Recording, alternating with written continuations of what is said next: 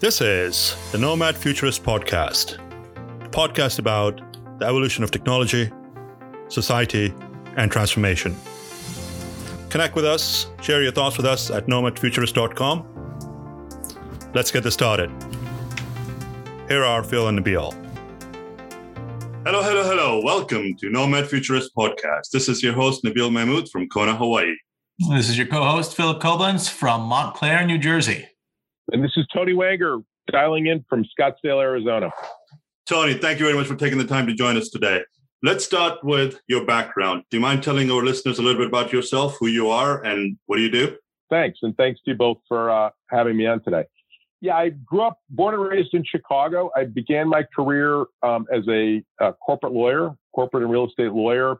Went in house with a client um, by the name of Sterling Partners in the 1990s and haven't looked back, haven't uh, practiced law in a long time, but got involved in what I would call Chicago style private equity, which um, in those days at least was recurring cash flow businesses, very sticky, very EBITDA driven. So everything from billboards to antenna farms to on and on, a variety of um, primarily business to business services companies. So I bought and sold those radio stations and found myself in Phoenix, Arizona in the late 1990s.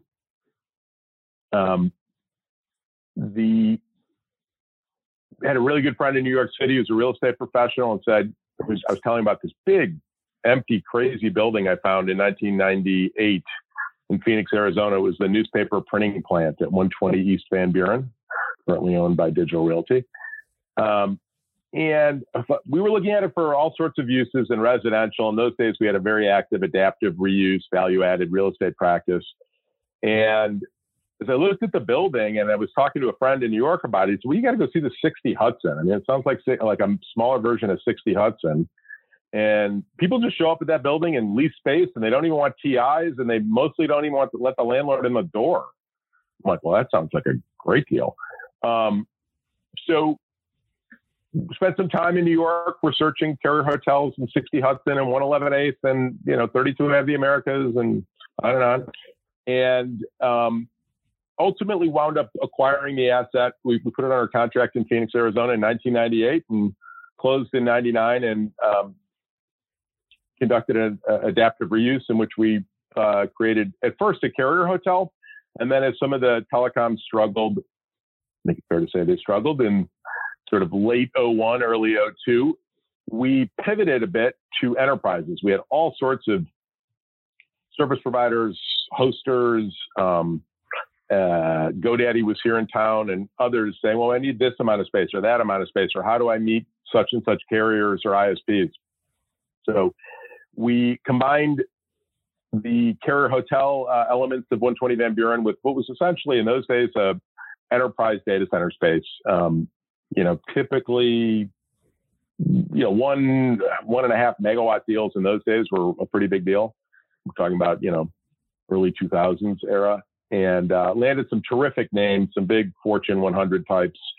And that got us into enterprise co-location, I think, relatively early. And we were able to establish uh, an early, I won't say the only, but an early mover advantage. And we just kept running. Um, sold that, and I'll take a breath here and you can ask any questions, but sold that asset in uh, 2006 and then had the right to start over in 07, which we did January 1st, 07. We launched a new company called IO Data Centers. Tony is a three time serial entrepreneur, and the, the history that is shared is all in and around data center space. I got to know Tony roughly about 98 or 99 timeframe. So, Tony, being a Chicago corporate lawyer to getting into real estate to getting into data center? I mean, what were those transition points for you to get into technology? What made you transition into tech versus fairly nice career in law? Yeah, it's a good question, fair question, I, and and I'll I'll use the words that I think my friends and family used, which was I became obsessed with the internet. Um, I, I didn't view it as an unhealthy obsession, but it was clearly an obsession. Like this is huge, this is working, this is growing, and I'm very quantitative and data driven, and I'm trying to understand things like number of users and registered users and how does all this work? And the more I learned about bandwidth and well, first circuits, right, and then um, bandwidth and hardware and sort of just had a two fantastic partners, both engineers who get, we joke. Not, I'm not sure if I learned more electrical mechanical engineering in 20 years or they learned more corporate finance. Probably a jump ball on that because we ultimately combined our real interest in the space with fantastic sort of, I think, um, engineering and and and sort of practical engineering, resiliency engineering, um, and then money because everything in the day, you guys have heard me in some of the industry conferences. I believe, you know, a significant portion of this riddle these days is finding the right capital partner, the cost of capital, the duration of capital, I think is a huge issue. Are people in it for two years or 10 years? You have very different strategies available depending on duration. So, anyways, that's how I got into it. I just became completely fascinated by it.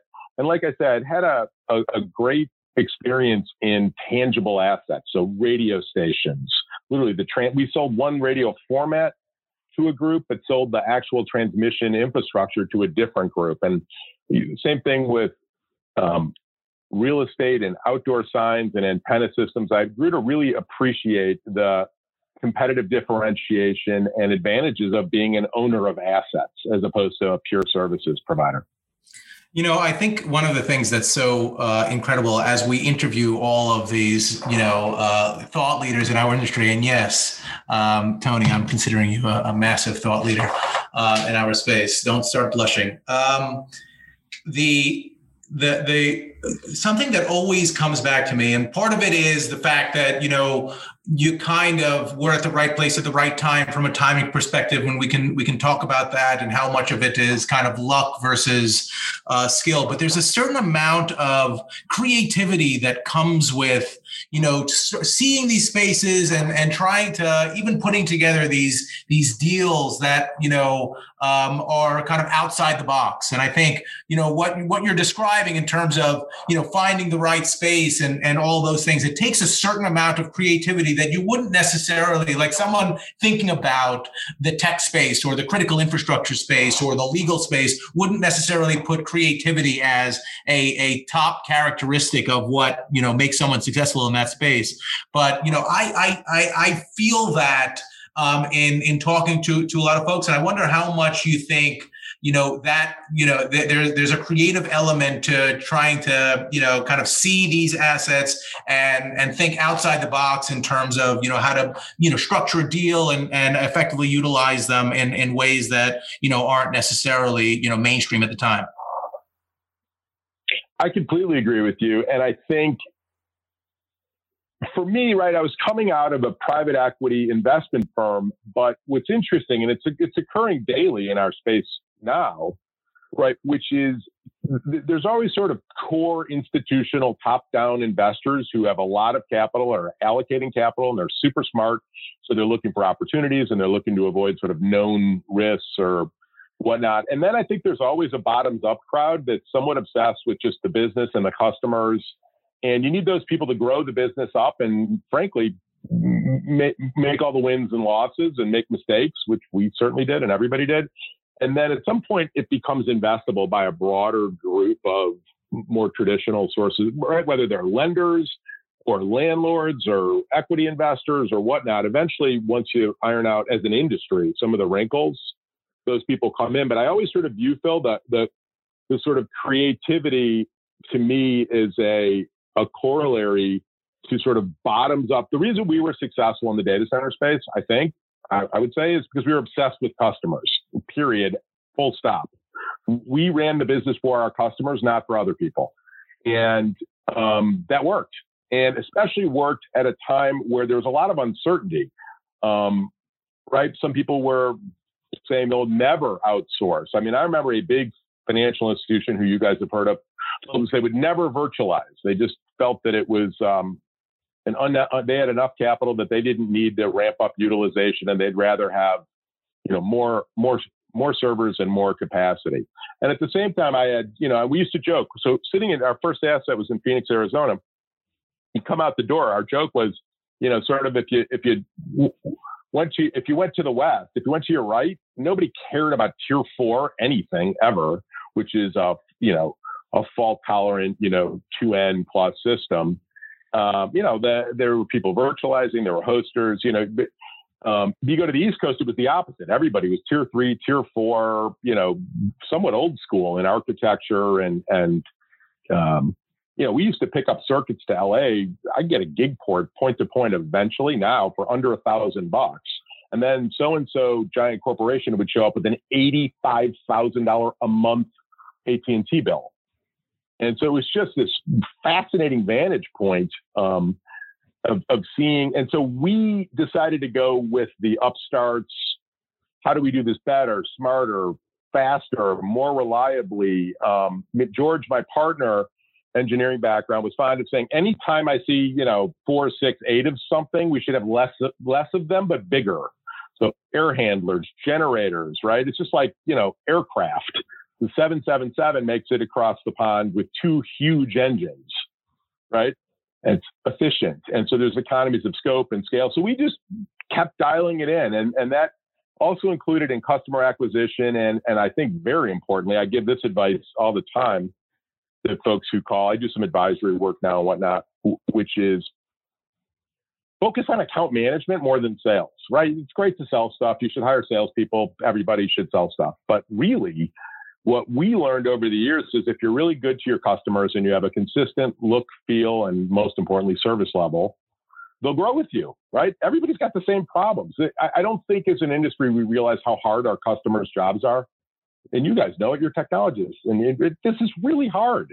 24 times forever, really hard um, never having an interruption. You know, people, the internet is a bad day and people call you, what's going on with the internet? The internet's down. Well, I'm like, the internet's not down, but you know, your primary upstream's having a bad day. Why don't we, you know, move you over here?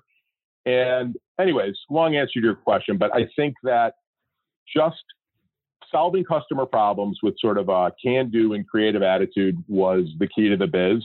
We sort of let the money and the exit strategy over time sort itself out, which it took. I mean, I, it took 25 years, but I think it's mostly sorted out now. You know that that leads into another interesting question as it entails with the exit strategy. Uh, you raising capital for the the two initial initiatives, that is Sterling and IO. What was the initial agreed upon uh, strategy? Where was it like a three, five, ten year exit, uh, or were you always seeking a longer term? No, they, so both assets, both businesses were capitalized with private equity, which you know has benefits and burdens. Um, the benefit was these were folks I knew really well who were just super smart and sort of leaning in, and you know they'd rather take a little bit of risk with the chance to make 20% returns than no risk and the chance of four. It's just not the business they're in. Some people are in that business, and it's a great different business. But so the private equity you know, I think what do they say? I, I, I think companies start to look like their capital sources a bit, just like you know the dogs with their owners kind of uh, uh, analytic. And you know, we were pushed for growth. We were pushed um, for metrics, right? Key metrics. How do we track it? But assuming we did those things, I will say our partners were terrific about maintaining flexibility on on timing and duration and also acquisitions. We, we, so I haven't gotten to the IO story yet, but so we launched in 07, built in Scottsdale, just sort of preview this. And then we went and acquired a huge building, 550,000 foot building um, that I found driving around following um, power lines. I'm like, where are all these power lines? They never string up new 69 kV power lines. They were going to a water bottling plant that made it not 60 days, went out of business, and we wound up acquiring it brand new powered shell.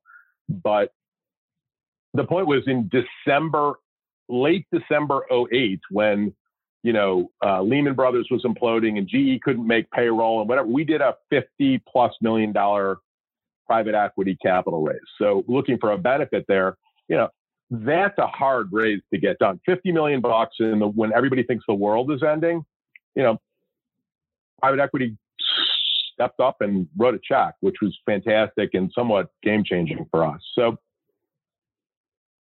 that was our experience with it. All right, so everybody has to chase the fifty million dollar check. So, so far, that's what uh, that's what I get. That's well, I, I apologize because I skipped. That was not our first round. Our first round, you're right, was friends and family and us. And I mean, our first one was a bootstrap. Period. Straight out, the money we had, figure it out, bootstrap it. Um, we literally were getting back equipment from the telecoms who were bankrupt and selling it. I, I mean, in those days.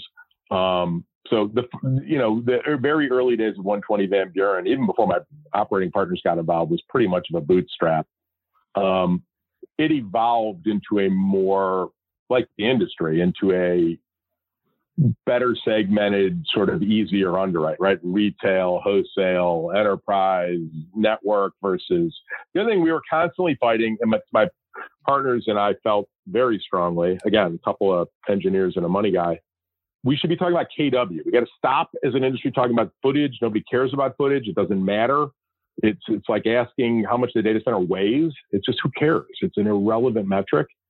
Um, and so again, because that's what our customers were seeking and buying was capacity, was density, was runtime, was resiliency, and all those things ultimately are denominated in KW or the K, right? It's at least the key input into the equation. So. So, being a money guy, how have things changed over the last 20 years of you being in tech? Are investors and private equity guys more receptive to now making investments in technology? 20 years ago, we were the guys that were hiding in the stairwell uh, trying to get some attention. Now we've got all the attention. How have things changed? And what are some of the lessons that you have learned that you can share with our listeners? Great. Well, for, first, I'll not that you need it, but I'll I'll, re, I'll emphatically revalidate and validate your question, which is it's changed dramatically. It's changed to 100 percent, which is in and and I, here's some I guess quips or anecdotes. You know, I would show up for meetings with either lenders or equity investors. And I'm like, well, what do you work on? They're like, oh, marinas, golf courses, you know, and um, the, the, the rock climbing walls. I'm like, oh, great. Well, I run data center. Know? We were an alternative asset. Nobody had ever heard of it. Nobody, if they could possibly have cared a little less about it, I don't know how. They lenders, well, what you know, technology. I don't know. That's going to change a lot and be scary. I'm like, I don't think so, guys. And I mean, I had a discussion with the world's largest owner of B malls, strip malls, one-story strip malls in America, massive, massive institutional owner. And they were asking me how data centers were risky, and I'm like, guys, I, you, you're buying stuff at literally 15 to 20 times earnings. You have to have a directional bet and perspective on what the world looks like 20 years from now I like my side of this bet. I think it's going to look more digitized, more connected, more uh, sort of GPU over the top driven, and much less retail mall ish. He disagrees. And, and, those guys, and those guys were like, uh, I think the future is blockbuster video. I think that's going to be what takes us into. Yeah, and they're yeah, totally, Phil. And they were like, also really, and again, I think these are all lessons learned, and maybe they, you know, tech sounds I don't know if it sounds scary or sounds off putting, but um, I, I, think again the the people who did the best dove in from the bottoms up, and I can name them. You know who they all are, but I mean they're they're now literally running several of the data center businesses, you know, in the industry, which is they got really good at building just as good of a data center at a better price so they could hit a better price point. They got really good at capital raising. I mean, I say this all the time about uh, uh, Bill Stein and Digital Realty. The, the, the, conveyor belt of money that they built is the most impressive thing I've seen in my career, other than maybe the hyperscalers. Um, right? Incredible. They just never stopped building because they never ran out of money. Right. right? Well, Everybody I, else was yeah, I, I, think one of the issues in general, particularly from let's call them civilians. I know we're not particularly military here, but let's just talk to people outside of the tech space. Is you think of tech as this all-encompassing thing. It's like all buttons and computers and lights and all that stuff. When in reality, like the critical infrastructure element of it, you know, the the, the plumbing and the the building and and all of those things are actually you know incredibly stable in terms of you know how they support ongoing technology. So if you make a if you if you recognize that yes technology in and of itself is ever evolving and continuing especially now um, to to play a prevalent part in everybody's life everybody's vertical the notion of like the place where that technology needs to live uh, not being a safe bet is absurd I completely agree, but I, I, guess I'd ask you guys too, because you're both, you know, very learned in this and, and knowledgeable. I, I think it comes from a fundamental misunderstanding and, and I used to quip. I have all these little quips because they, they have, uh, functionally became discussions with providers of capital. But I used to joke at some of these conferences, there's nothing virtual about the virtual world. Nothing, right? It's a gigantic collection of tangible assets and cables and conductors and transformers and on and on and on. Um, and I think once people got their head around that, this industry really started to attract capital and take off sort of but people didn't realize that the internet just like every other utility we rely on requires distributed tangible infrastructure except that um, and, and, in some respects what we do is i don't know if it's particularly harder than what the power utilities do that's a really hard job too what they do is keeping the lights and the air conditioning on all the time um, but it's that left. But I mean, those, that is such a trusted and important societal function that right. It's heavily regulated. It's often owned by in a lot of countries and even in the U.S. by by states or sovereigns or others um, or non-for-profit state monopolies or whatever. Um, and ultimately, I think we're learning, certainly through uh, the coronavirus pandemic, that digital infrastructure is at least as important. Um, I mean, I asked my kids, they, they would rather the water go out for eight hours than the Wi Fi. No brainer question if you ask them.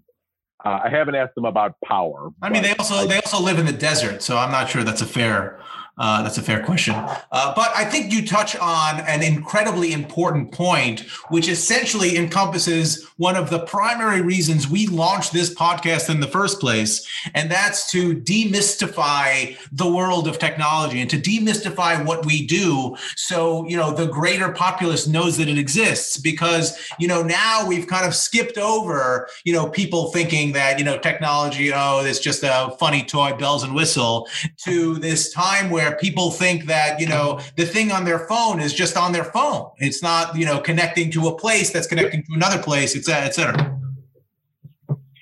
Phil, I couldn't agree more. I'm, I'm, this is a pound the table moment for me, which is that I used to go into meetings in New York and to raise capital and ask everybody to put their phones in airplane mode. And you know, I get the eye roll and they'd look at me and okay, what is this goof doing? And I said, great guys, how? So what you are holding in your hand is a data center access device right? In airplane mode, it does very, very little. I think the calculator works, but most of the other apps don't. Um, and right, it's a so is your iPad, so is your laptop, so is your TV, so is your car, right? This is now pretty well understood, but it wasn't 10 or 15 years ago. They're all data center access devices. Um, I would make and the case, so, and, but again, well no one ever looked past the phone, though. To yeah, your point, of, of, course, and I think that it's still it's it's certainly well understood by you know the folks that have started lending money to the space and recognize the you know the the you know EBITDA multiples that they can get and the recurring revenue and and that model. So there was a financial incentive for them to understand it. I still don't necessarily think it's understood by you know the vast populace that that uses these devices, um, and I think that's where you know. The, the, bridging the gap in in that level of knowledge it's what is what's going to get a significant amount of kind of fresh blood to recognize that this is the industry and almost more so than finance or legal or or or some of the more traditional um, you know uh, avenues uh, pathways to success that uh, that the younger generation have taken. This is the industry that is you know going to catapult you into the stratosphere for for many reasons not the least of which is you actually get to make a tangible impact on you know things that you use in your daily life. It's not just spreadsheet manipulation and pivot tables and and and and moving papers around. Nothing against finance or or, or law you know, I, I, think culturally we have started to evolve as well. We came to a screeching halt when the third industrial revolution came into place, whether it be education and or any other profession. Being in the industry that we are in, I call it the data rush time, just like the gold rush was. And and the fact of the matter is that uh, technology has evolved everything. Oil and gas that used to be the, the major commodities traded are no longer the major commodities. Data is the major commodity. I mean, on on any of the indexes that you look around the world, it's the alphabets or the Facebooks and other tech companies that are leading the chart. So we we have evolved. And I think a part of it also is that the old guard, that old mindset, whereby we're gonna do business the old way, We used to measure our success with the number of cars in the parking lot or the bums in the in the seats to now it being a digital world. And I think COVID has actually proven that times are evolving and it's time to make investments, serious investments into technology because this is the future. I completely agree. And it, what's interesting to me, I, we had a whiteboard, I would whiteboard it, but in order for an industry to take off, you need some alignment, I think, between sort of the the people and perception, although perception is somewhat evolving, right? But the people, the tech, and the money. That that troika, if they can sort of align, because again, right, e-commerce and delivered groceries were called Webvan in 1998, and it didn't work because maybe the tech wasn't there, um, maybe just people's willingness to. I mean, I still have friends and family like I don't touch online banking. I'm like, seriously? Like you go to a bank? Like I, I don't go to a bank. I just I don't know, do online banking. And I think, but at some point, all of these things align. And, and I think the pandemic was a massive catalyst to that because people that, I mean, I've got, you know, parents in their 80s doing online grocery ordering and for the first time trying to figure out Venmo, um, you know, and so it was a huge pull forward I think, of demand that frankly either was pulled forward or was created because those people were never going online otherwise, maybe generationally or otherwise. And then now you've got kids who don't know. I mean, kids, haha, I'm getting older, but you know, my my college age kids and their friends have never known a life any different. My daughter was born in 2000, right? The iPhone launched in what 08, 09. Yep. So with every day, the people who are starting to inhabit professional jobs and, and at, at law firms and accounting firms and investment banks and fortune, you know, multinationals have never known it any other way. And so I actually think I'm one of the few, I think we're actually underestimating um, where this is headed and how grand the demand is.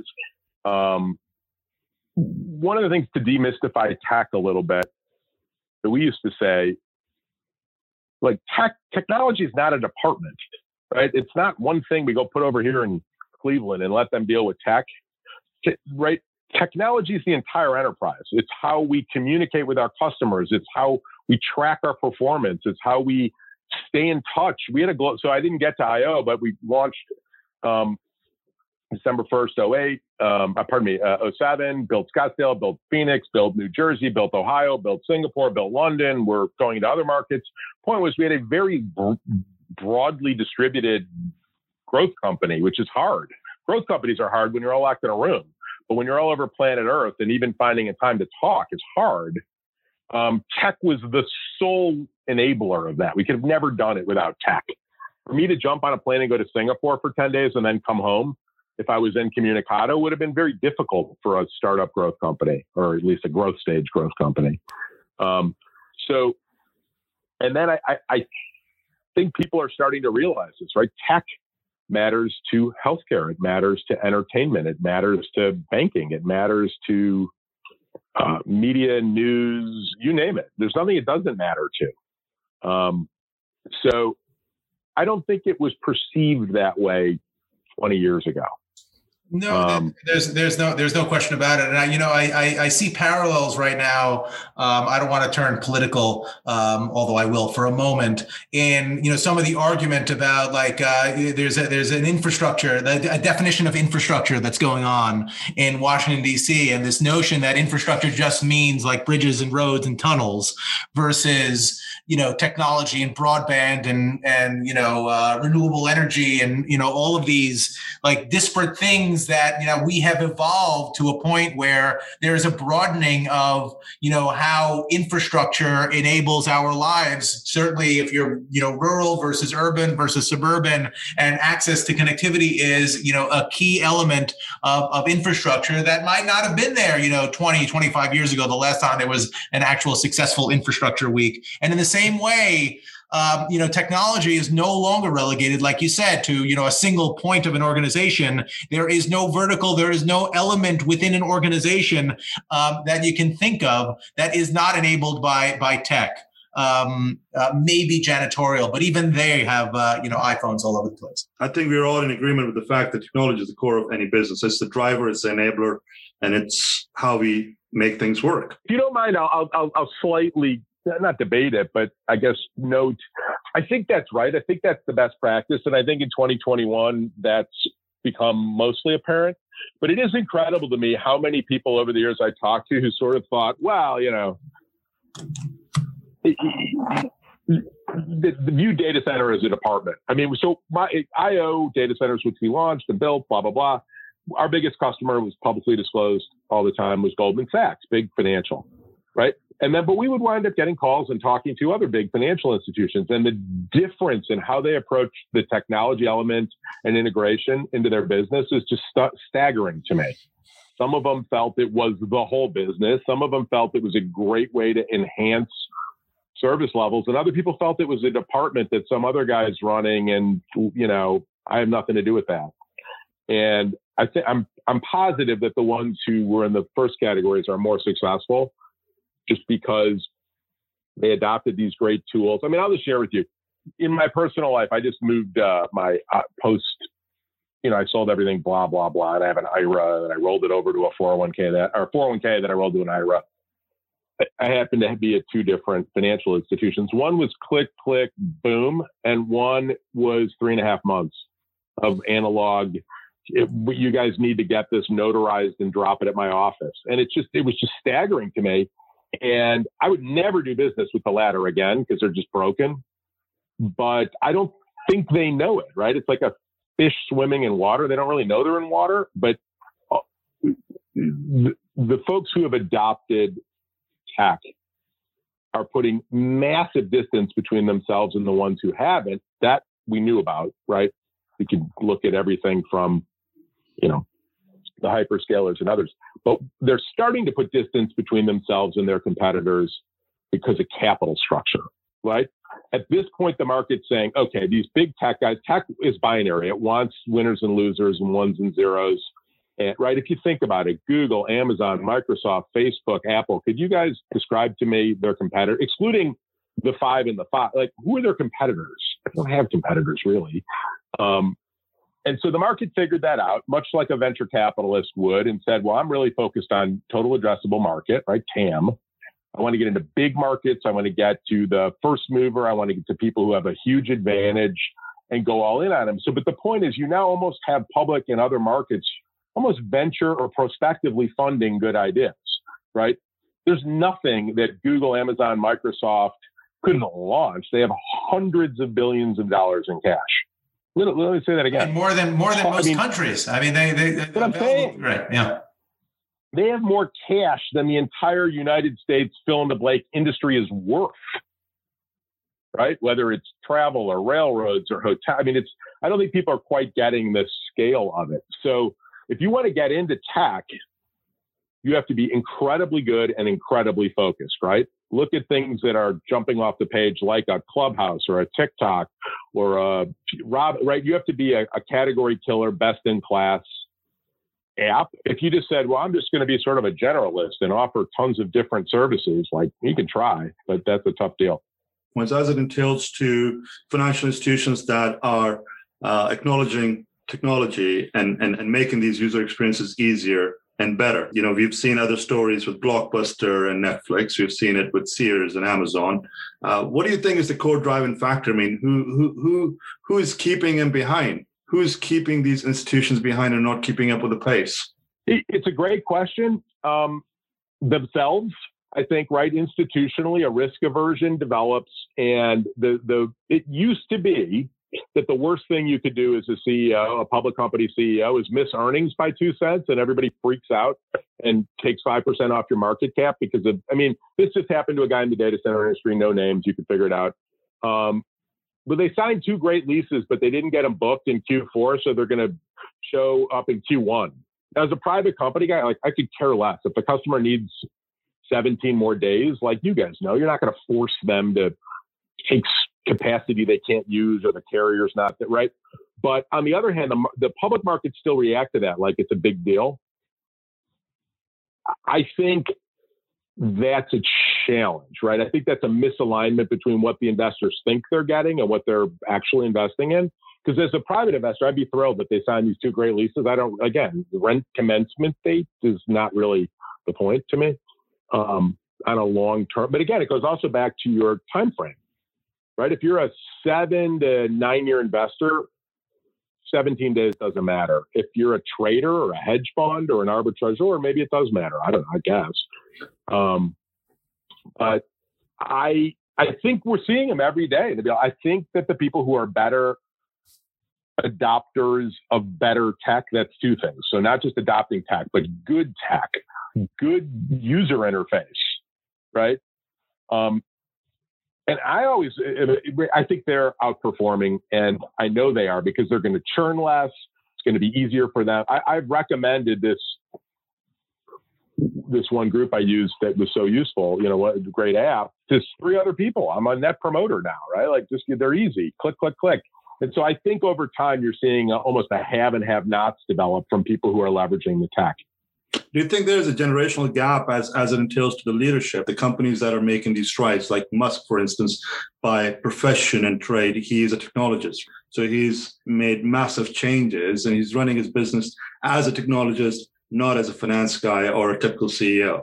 Whereas, you know, the guys that were running Sears, they are the, the old Chicago corporate CEOs. Uh, they are not technologists, and Bezos surpassed him and became the you know the the richest man in the world. Uh, do you think there's that generational gap that still exists in corporate America? Absolutely, but I think it's probably more than generational because I would say that um, you know if you look at Satya Nadella or Jeff Bezos, right, there are people of their generation. I mean, those so those guys are rock star, amazing technologists and futurists and and and leaders. And then there's probably people of their same age or generation who are maybe doing a less good job of adopting. But I, I think one of the things that's amazing to me is how people, and this gets into the public markets, so how do we measure and gauge risk? What does risk mean? Right? Same back to the mall guy. Oh, data centers are risky. I'm like, well, you're sitting on a billion dollars worth of bad malls. That strikes me as risky. But he thought what I did was risky. And so I think coming up with sort of common understandings, common definitions, because like even in the public markets, volatility and risk are literally separately measured. They're different things. Just because something goes up and down doesn't mean it's risky. It means it goes up and down. It's volatile, right? There's so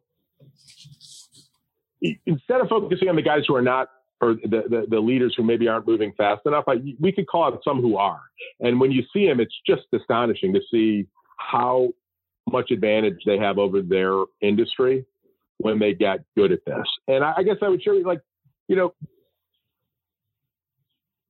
some were clear computer science technologists, but not all of them were. Plenty of them were business people, or I mean, Jeff Bezos. I mean, there are plenty of people. Myself, I was not. I did not come of age with an IT background, but I threw myself into it because I where I saw the opportunity. So, yeah, I, I guess that, I'm what I'm saying. It's never too late to to to to sort of pivot towards the future. And I think it dovetails into a great point. Like all all great apps, like what what what what Bezos did, and um, uh, what what a lot of those kind of transformational, disruptive organizations did at their core was they tried to solve a problem that existed that you know existed in their own life that they you know, and that dovetailed into something else. You know, he thought that there was a better way to to buy goods and distribute them leveraging the internet, and then internally they had to grow at such a fast pace that they ended up up developing a cloud for themselves. And they're like, oh, well, this costs us a lot of money and this is really useful. Let's start marketing this to, to other people uh, and take it to the next level. Um, it's there's, I don't know what the word is. I don't know if, uh, you know, it's risk versus, you know, not having fear of the unknown, not having confidence in oneself. There, there's, there are characteristics I think that you can pinpoint, but at the end of the day, it's not being afraid to, you know, try to figure out how to solve a particular problem that you have in your life that you might think is only yours and recognize that you know this problem exists for you know let's call it a market of people.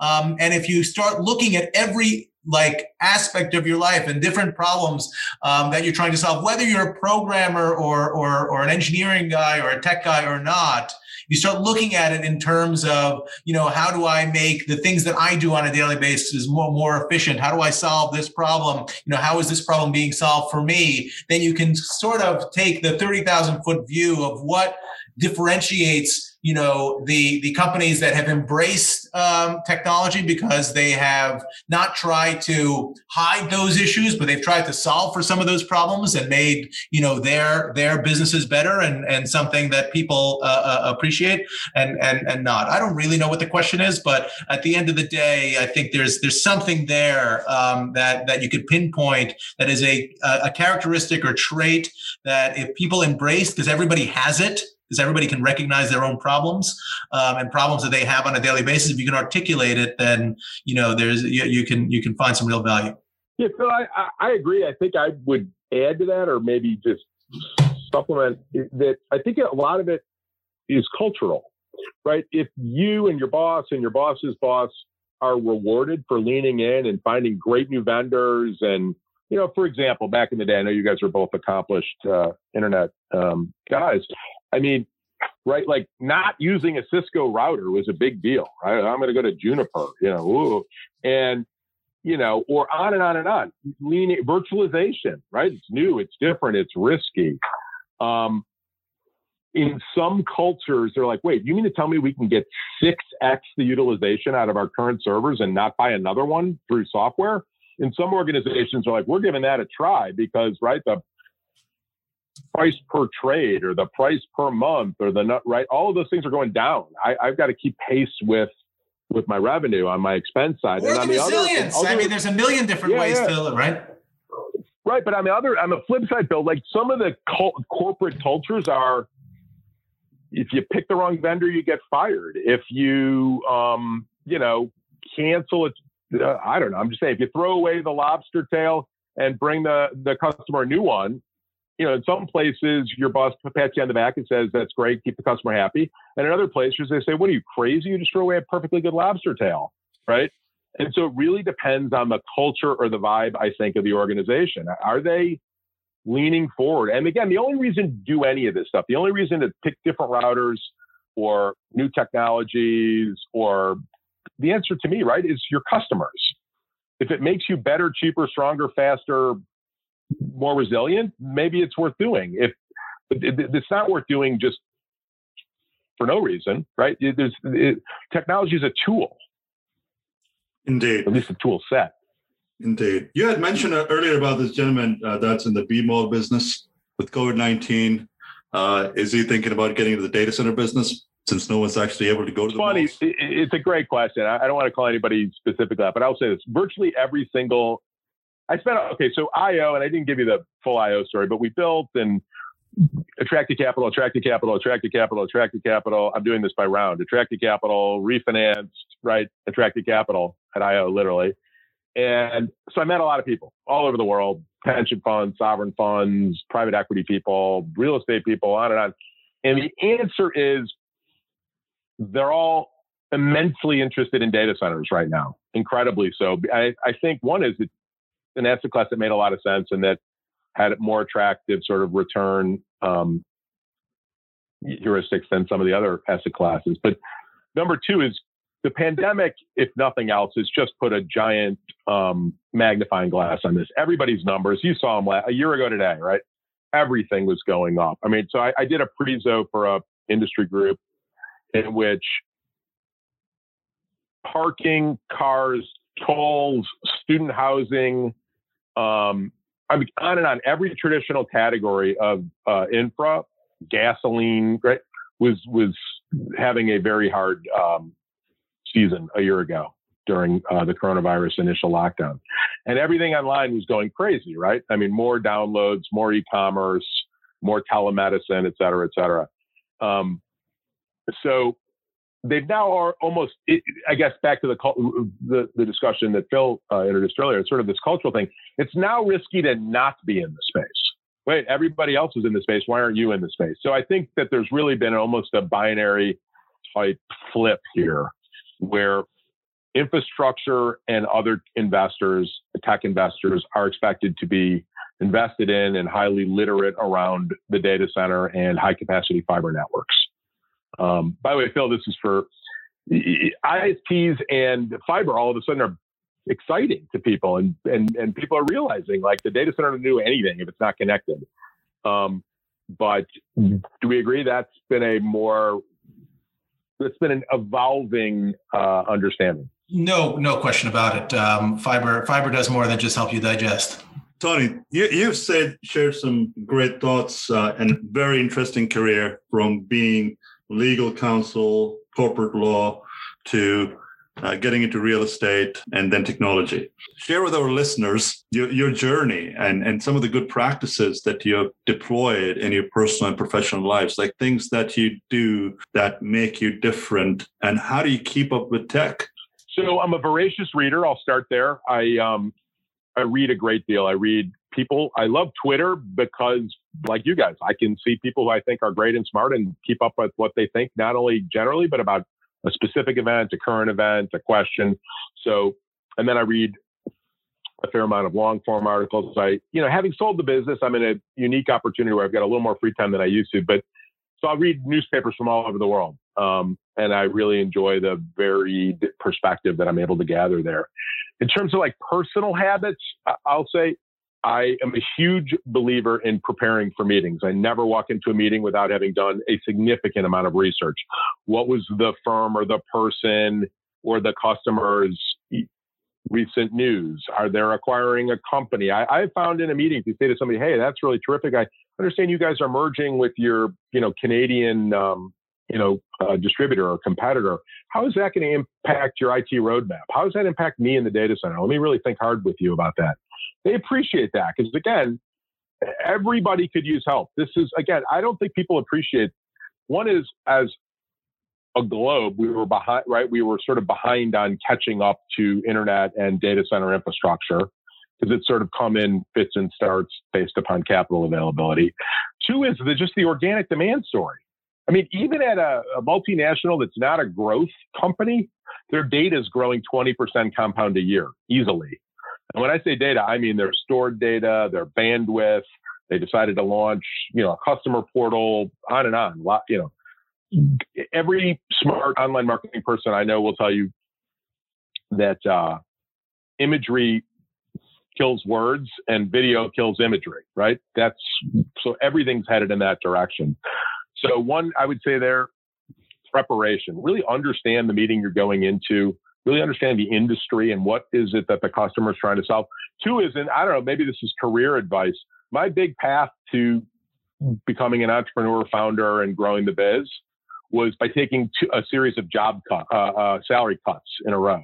Like I left a fancy law firm to go to a private equity firm where a lot of the comp was variable. Like if you had a great year, they paid you, and if you didn't, they paid you less. And then ultimately flipping over to being a startup in which I paid for the privilege of the job. Um, but it worked. And it worked because, again, I think the risk of doing or not doing so is probably mispriced. Um, I think there's a lot of risk to going into a corporate law firm and staying there for 40 years, but it depends how you define risk. Um, so I would encourage people. I've said this for years, guys. I would take virtually any job if I was a 25 year old leaving school, or and I've said that at do you agree at a Google, at a Microsoft, at an Amazon? I don't think there was a bad job in the building at, at Netflix 10 years ago. Um, so I'd be not, the more I've done this, I'd be super focused on not my near term six to 12 month job or title, but on the roadmap, right? Time flies. And so, and it, you know, that's something I'd pay close attention to. Where am I joining and are we aligned? And do they have the capital to be great? That's not a big problem if you're talking hyperscalers. But if you're talking some other stuff, I encourage people to join startups all the time. But you got it. Okay, what's in it for you? You can always go get a job at, you know, pick a great Fortune 50. Got to be better than that because right. I have a good buddy who's at one of the very, very largest, you know, Fortune 20. But he's got a great job. He makes a lot of money. He has ridiculously good benefits.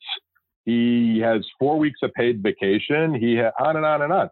So, right, I if you're no going to give that up, great, but for Yeah. what? You really Well, I think, and I think there's so many stories of you know people that have you know given those types of things up for you know some type of future compensation, some options that never materialize. That you know, it, and it ends in in in a, in a way that you know really, unfortunately, you know, tarnishes um, you know the the real benefit and the camaraderie and the flexibility that that could come along with going to startups. But uh, you know, you hear more about um, you know the the failures than you do the successes when it comes to um, some of those guys. Anyone that that doesn't believe that, go to Yelp and see uh, whether the good reviews outweigh the bad reviews. Um, uh, if you had something, and and and we're gonna we're gonna wrap this up here with um, Tony talking to a younger Tony.